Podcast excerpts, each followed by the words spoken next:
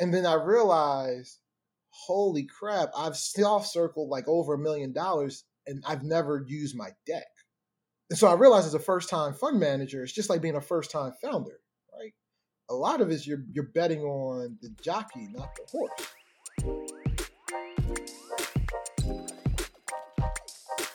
Welcome to the Vitalize Podcast. I'm your host, Justin Gordon, the Director of Marketing at Vitalize Venture Capital. On today's episode, we have the one and only Mac Conwell, Managing Partner at RareBreed Ventures, a pre seed fund that invests in exceptional founders outside of large tech ecosystems earlier than everyone else. Let's dive in. Mac, welcome to the show. Thank you. Thank you for having me. I'm excited. Sorry it took us so long to make this happen, but hey. hey, you're a busy man. There's a lot going on in life. I understand. And I'm glad we made time for it. I'm going to start in a little bit of a different spot than maybe most people. I think from watching from afar and watching interviews, listening to interviews, whatever, seeing you on Twitter, you're a masterful storyteller at heart as well, which I think plays a huge part into obviously raising a fund for whether you're a venture capitalist or a founder. How have you honed that skill set of storytelling? I'd be curious to know more about that. So, two things. One, that probably a lot of that comes from my father, right? Because my father loved to play spades and he would talk a lot of mess. he would tell a lot of stories. The other thing is, you know, some I've had I met people who say, you know, I'm not a good storyteller. I don't tell good stories. And I always tell them like, I always ask this question. I'm like, have you ever been on a terrible date? And you say, yeah, I've been on a terrible date. And I'm like, so what do you do after that date? You usually call one of your best friends, right? I'm like, yeah. And then you usually like tell a story like how terrible the date was. Yeah. Well, then you're a good storyteller. And I know you're a good storyteller because we've all had that experience, right? So it's just really honing in like the, the kind of creativity and all the expressions and all the emotions we have from telling stories with our friends about like the things that happen in our day to day life. You just put that to like what you're working on, right? Or put that to yourself. Like instead of telling a story about somebody else or an event, you tell a story about yourself? And every like most people, all of us have that, right? It's just it's just really tapping into it. Uh, the other thing is, I was probably born for the stage, like so. Know, how this works. I love it. I love it. I want to go back to the beginning, the storytelling of this fund. Obviously, we've heard it on different podcasts. People don't know the absolute hustle for a number of months, and obviously it continues to actually close it.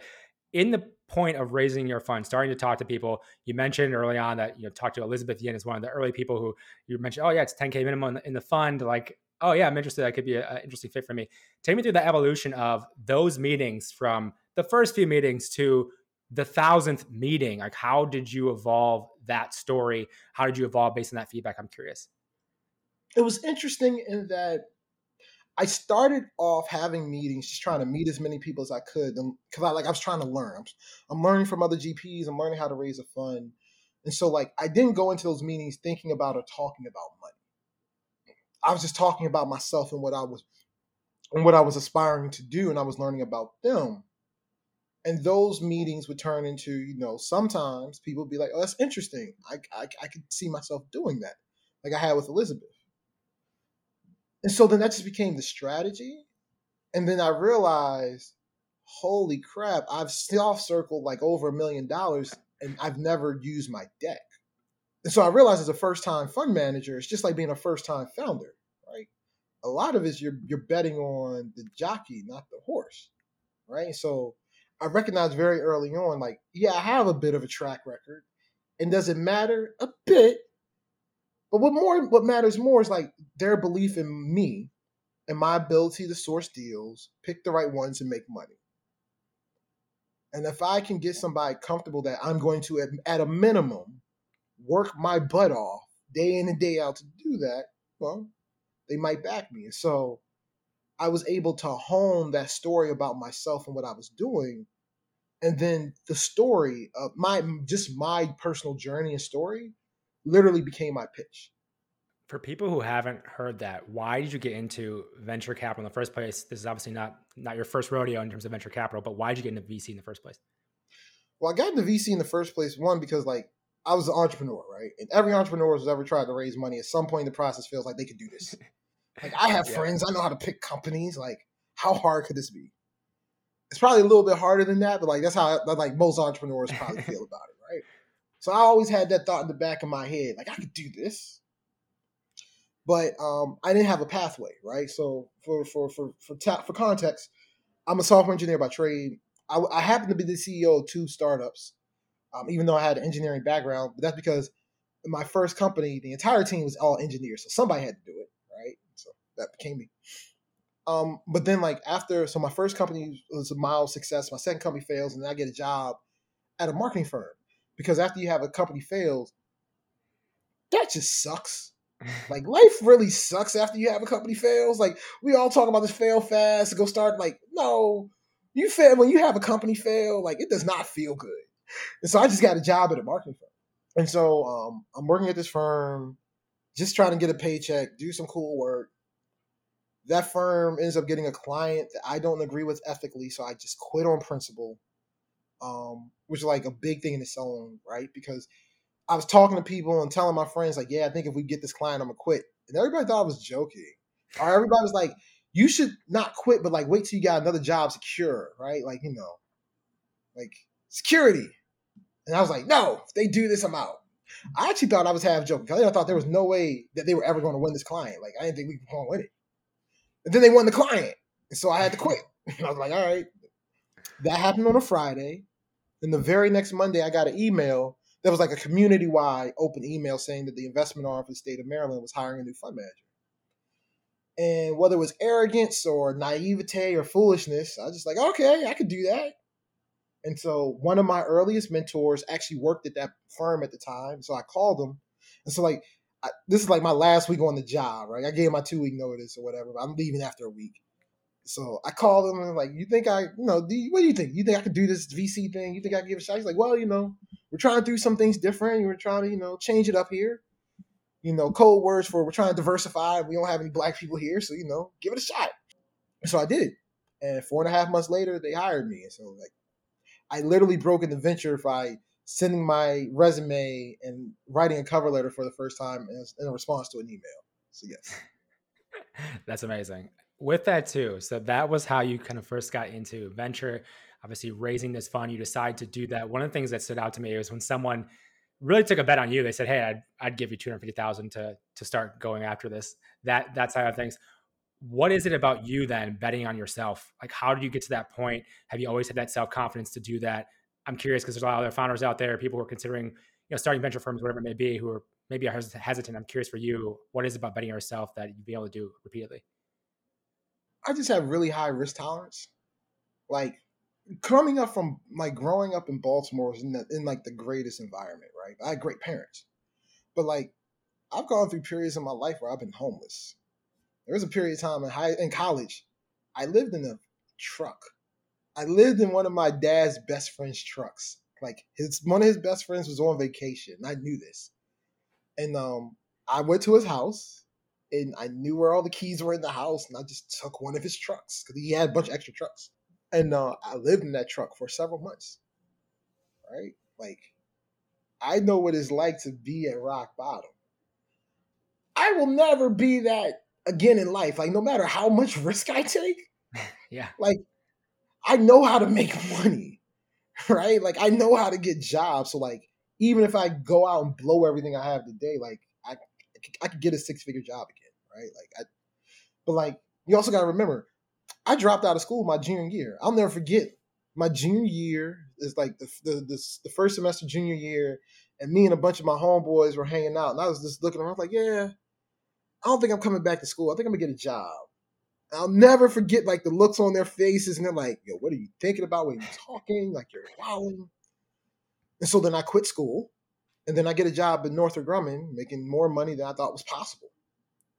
And a year and a half after that, I got a six figure job, a four story townhome, and three cars. You know, having all that at the age of 21, man, I like I was doing all right.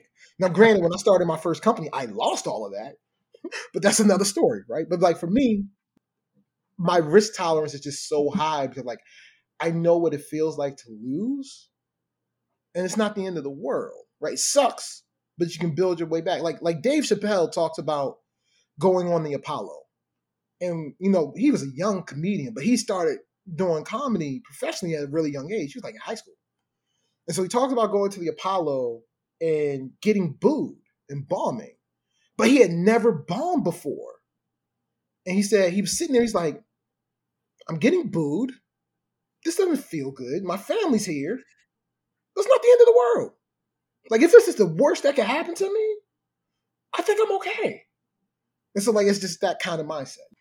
Yeah, with that, I always think about that too because I, I, honestly a while back reading like the four hour work week, Tim Ferriss type stuff. mentioned like, you know what's the worst case scenario, those types of ideas and thinking. And like, to your point, like I was making thirty something thousand as a personal trainer out of college, and I was perfectly happy. But like going from that to this world of tech and venture is insane money, crazy, whatever. It's like the risk tolerance is definitely there from that. Like I can go back to zero and I'm okay. Like, I'll, I'll, figure it out. I'm that it's like that, confidence that you have that you can you can figure it out. You can find a way to make it work that allows you then to to take those bets. And I always think of like talking to Charles Hudson at Precursor, and they've done hundreds of investments at the pre-seed. They're taking lots of bets, but I think Charles is going to be a billionaire. Like it's like no no question in my mind because all the bets they're taking at Precursor earlier than anyone. Like it's like you you believe in that so strong because you see that. And I think for others out there trying to take risk, it's like when you do bet yourself and you have that confidence that you can go to zero or go back down to a lower level and be okay. Then you take those those swings. You have some chances, which you know, I think about that at Vitalize too with us and what we're doing, trying to do different things, like trying to do an angel committee with non-accredited investors is like, how? Like what? Like what are you doing? It's like we're taking that risk because we want to eh, open up access to the asset class. So it's like you're trying to do those things because you believe so strongly in it. One of the things I'm curious about with you and your journey with obviously now you've you've raised the fund, you've deployed around half of it so far. It shifts though from the early days when you're raising that fund, having those meetings. You mentioned in an interview doing you know 25 or 28 meetings a day doing like five or 10 on the weekends. It's insane numbers, but the focus is very clear. It's just you're raising the fund. At this point, though, you also have founders in the portfolio. You're looking for new founders, and I imagine you're going to be raising another fund. So, how is your time split up and prioritized at this point, Mac? Uh, I wake up in the morning, I check my calendar, and then I go put on my fire suit get everything set up, and just wait for the fire alarm to sound and go like, okay, which fire do I got to put out in between meetings, right? Yeah. It's a day of meetings and a day of putting out fires, and whatever's left at the end of the day is what's left, right? So prioritizing like is difficult just because I am like, so I have a team, but I'm the only full time person, right? So yeah, that that that just that just leaves a lot, and um, it's almost impossible for me to do everything I'd have to get done in a day, right? Because you still got personal life, you still got family, you still got home life. You you need to go to the bathroom at some point, right? well, I guess you can still answer emails while you're in the bathroom. So like maybe not. Could be on um, Twitter Spaces in the bathroom, yeah. Less, like like all that. So really, the priority is you know there's certain key things I got to get done. There's certain key things I got to do for my LPs and founders I need to check up on, and like documents I need to take care of, and like that's got to get done. And that's like just the operational side of managing fund. Then there's the, the, the the entrepreneurs I'm going to meet. Like how many am I going to meet a day? You know how many of these meetings are like for investment opportunities or just like coaching opportunities. And and then you know there's the answering emails, the doing Twitter. Uh, you know I don't. People think I spend a lot of time on Twitter. I don't actually, right? Like one of my big secrets of Twitter is I don't look at my timeline. So like anybody out there who tweets and you're mad that I didn't like like your tweet or I didn't respond to it, like if you haven't tagged me in it, I don't see it. I only interact with my notifications. So I only interact with my own tweets or people who have tweeted at me. Because that's how I keep myself from spending too much time on it. Right. Yeah. Um so those are like the three general buckets of the day.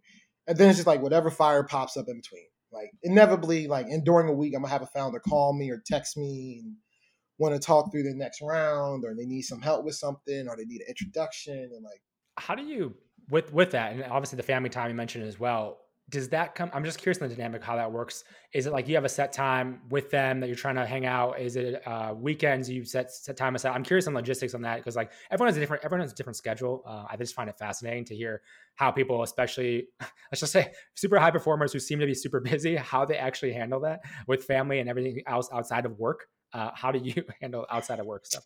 When you figure it out, please let me know. like if I can be honest about it, like I, I don't know, like like people talk about you know time management. It's like literally there's, there's 24 hours in a day, and I got 40 hours worth of work every day.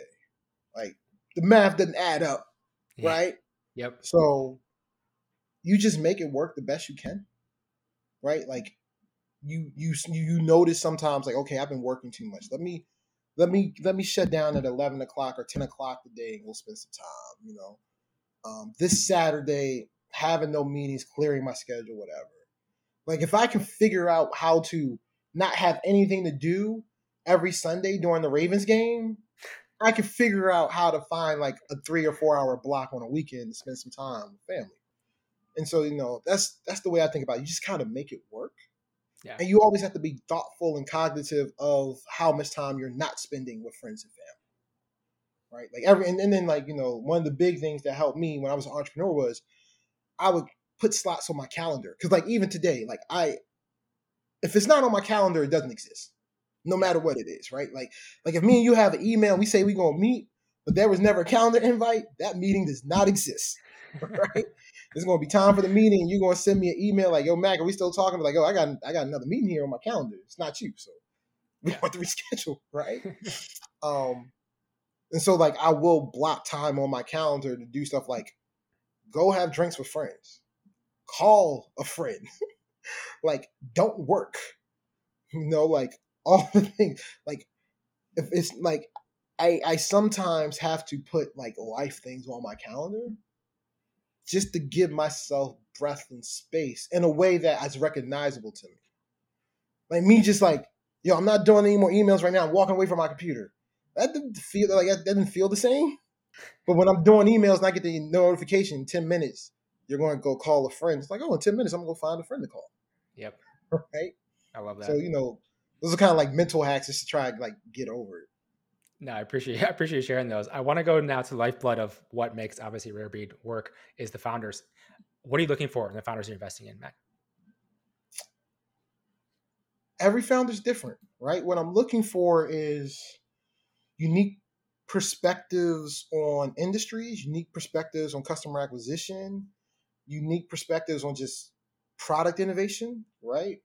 And so for some companies, it's going to be they got amazing traction. They figured out how to get customers. They know where they're going, and I love what they're about. I'm all in it. Others, it's like, yo, this founder's got so much hustle and grit. Like if I don't back them, I'm going to hate myself.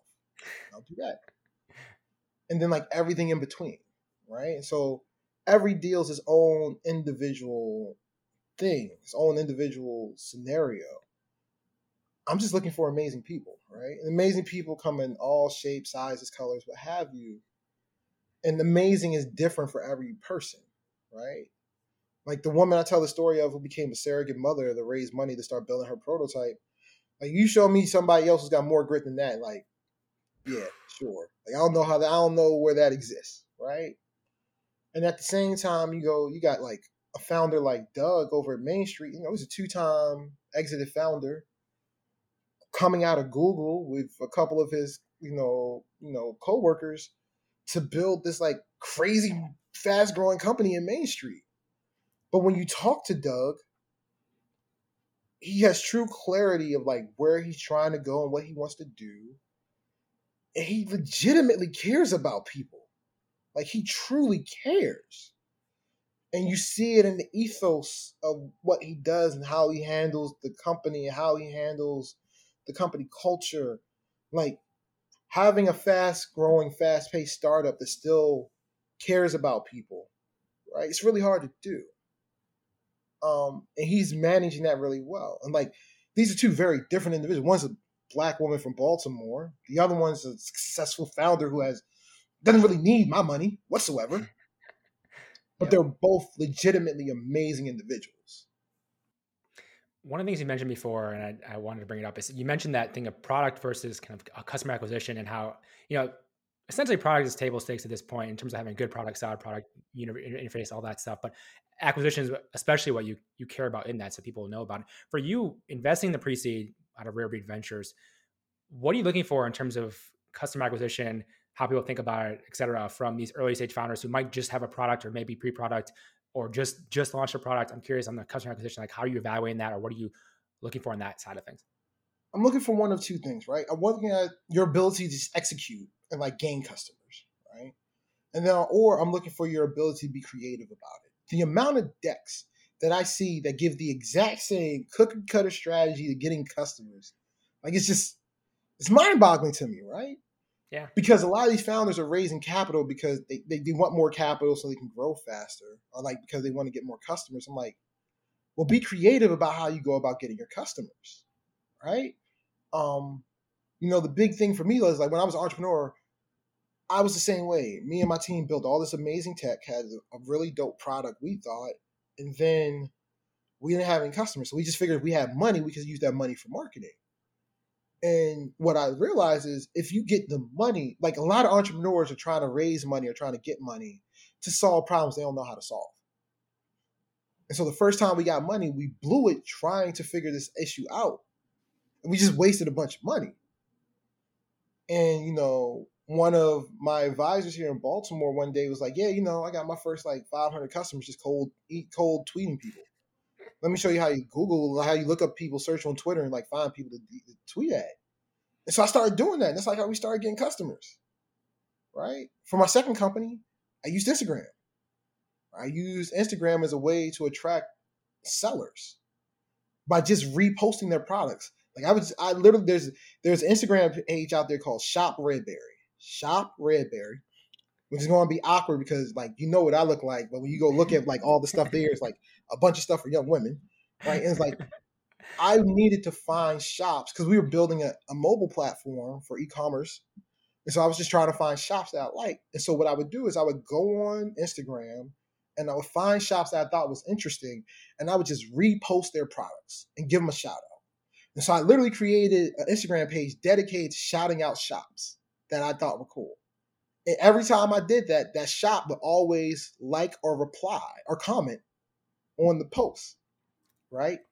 And 30% of all the other likes and comments came from other shops or bloggers. And so I just used that to create myself a spreadsheet of like thousands of shops and bloggers, and then use that to create an email, uh, a cold email campaign. But it wasn't really cold because they had a touch point with the Instagram, right? I had, I think at the height of it, like an 82% open rate and like a 69% response rate. Yeah, that's ridiculous. right? And like none of that costs money. It cost me a lot of time, right? I knew way too much about young women's fashion than I needed to be at the time. But like I had to figure it out because nobody was going to give me money to figure it out. Right. And so when I see founders coming and like those kind of ways are some of the best ways to grow a community and grow a product. And so when I see founders thinking exclusive, like crazy, like like like the founder Femi Apath, uh, formerly known as Scholar Me, know, he used Venmo. He found people who were of of like high school student age and sent them a penny with a message that said, "Here's money for college. If you want more, check out Scholar." because he recognized that Venmo was a social media app. So then their friends are like screenshotting it and tweeting about it. And like he got 2,500, he got 25,000 users in his first three months. Sending pennies to high school students on Venmo. Like, that's bonkers. and so like I'm always looking for like, but if you come to me like, yo, Mac, we spend X amount of dollars on ads, we get X amount of customers. Every time we increase it, it keeps going. Like, hey, I'm with that too, right? if you can show me your ability to execute to getting to getting customers, that's what I want to see. So those are the two things: the ability to execute or how creative you. Okay, those are some good examples. I want just one more. One more from your portfolio. Another one that just you, you thought was unique in terms of acquisition strategy. I love these ones you said so far. I'm just I want more. so this isn't really an acquisition strategy, but this is hustle, right? So there's a company in our portfolio called Wove. Wove Made. It's a jewelry company. So what they do is uh, they, they, they, they, they make engagement rings and, and, and wedding bands and such. But what they do is they have you send them pictures of rings that you like, typically from Instagram or Pinterest or somewhere. And then they take it and within a week or two, they send you a box of three replicas. They basically 3D print replicas for you to try on and see. And then they do an online consultation with you to create whatever it is your dream ring, right? Uh, two is a veteran-owned company too. It's two former Army Rangers. Amazing founder story, right? Well, the thing about them is when I met them, they said they wanted to be the Warby Parker of jewelry. Okay, everybody wants to be the Warby Parker of something, right? Oh, yeah. And then they tell me they're working with this company called Bullish. Bullish happens to be an investment firm that also does marketing. That is also the firm that helped launch Warby Parker. Okay, I'm all ears now. How do you, two amazing entrepreneurs, get a group like Bullish to pay attention to you? They were like, well, you know, we figured out um, one of the addresses to one of the partners there, and we just shipped them our box with the replica rings in it, just on a whim. That led them to getting a meeting, and that led them work to working with Bullish. The amount of like hustle and ingenuity and just like, yo, I don't know what's going to happen, but I'm just going to put this out there and see what, what comes. Right? Like that's the equivalent of our that's equivalent like a founder DMing me, right? And be like, hey Mac, try our products. Okay. If I see it, I'll probably try it. Right? Yeah.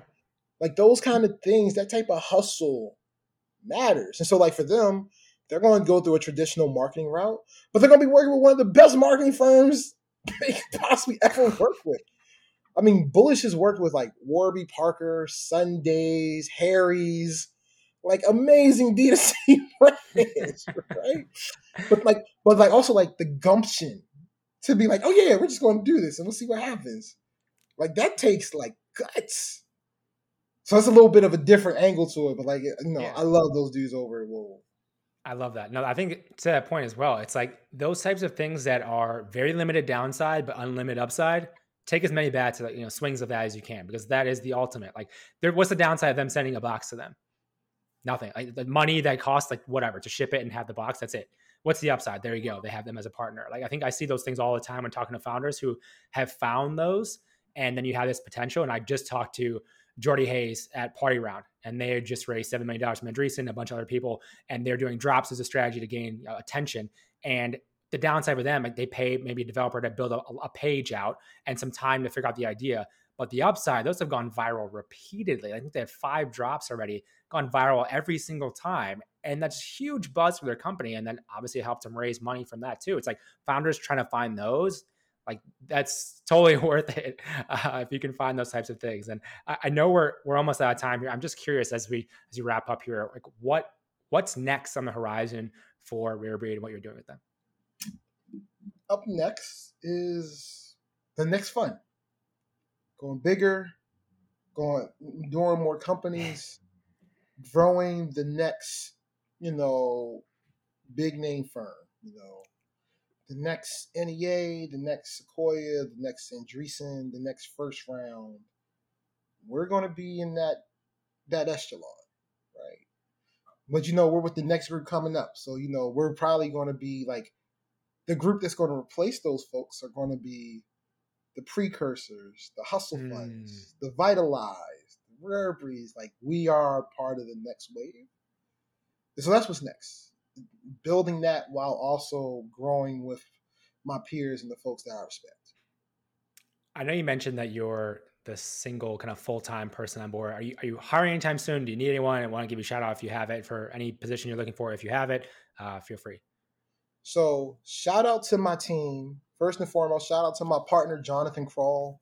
Yeah. Jonathan, I love you. He's going to be my co-GP for Fund Two.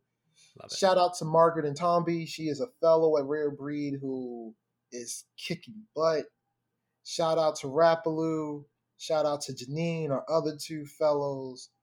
Shout out to Amani, who Amani Fippis, who works at Main Street but is a venture partner. They are my team.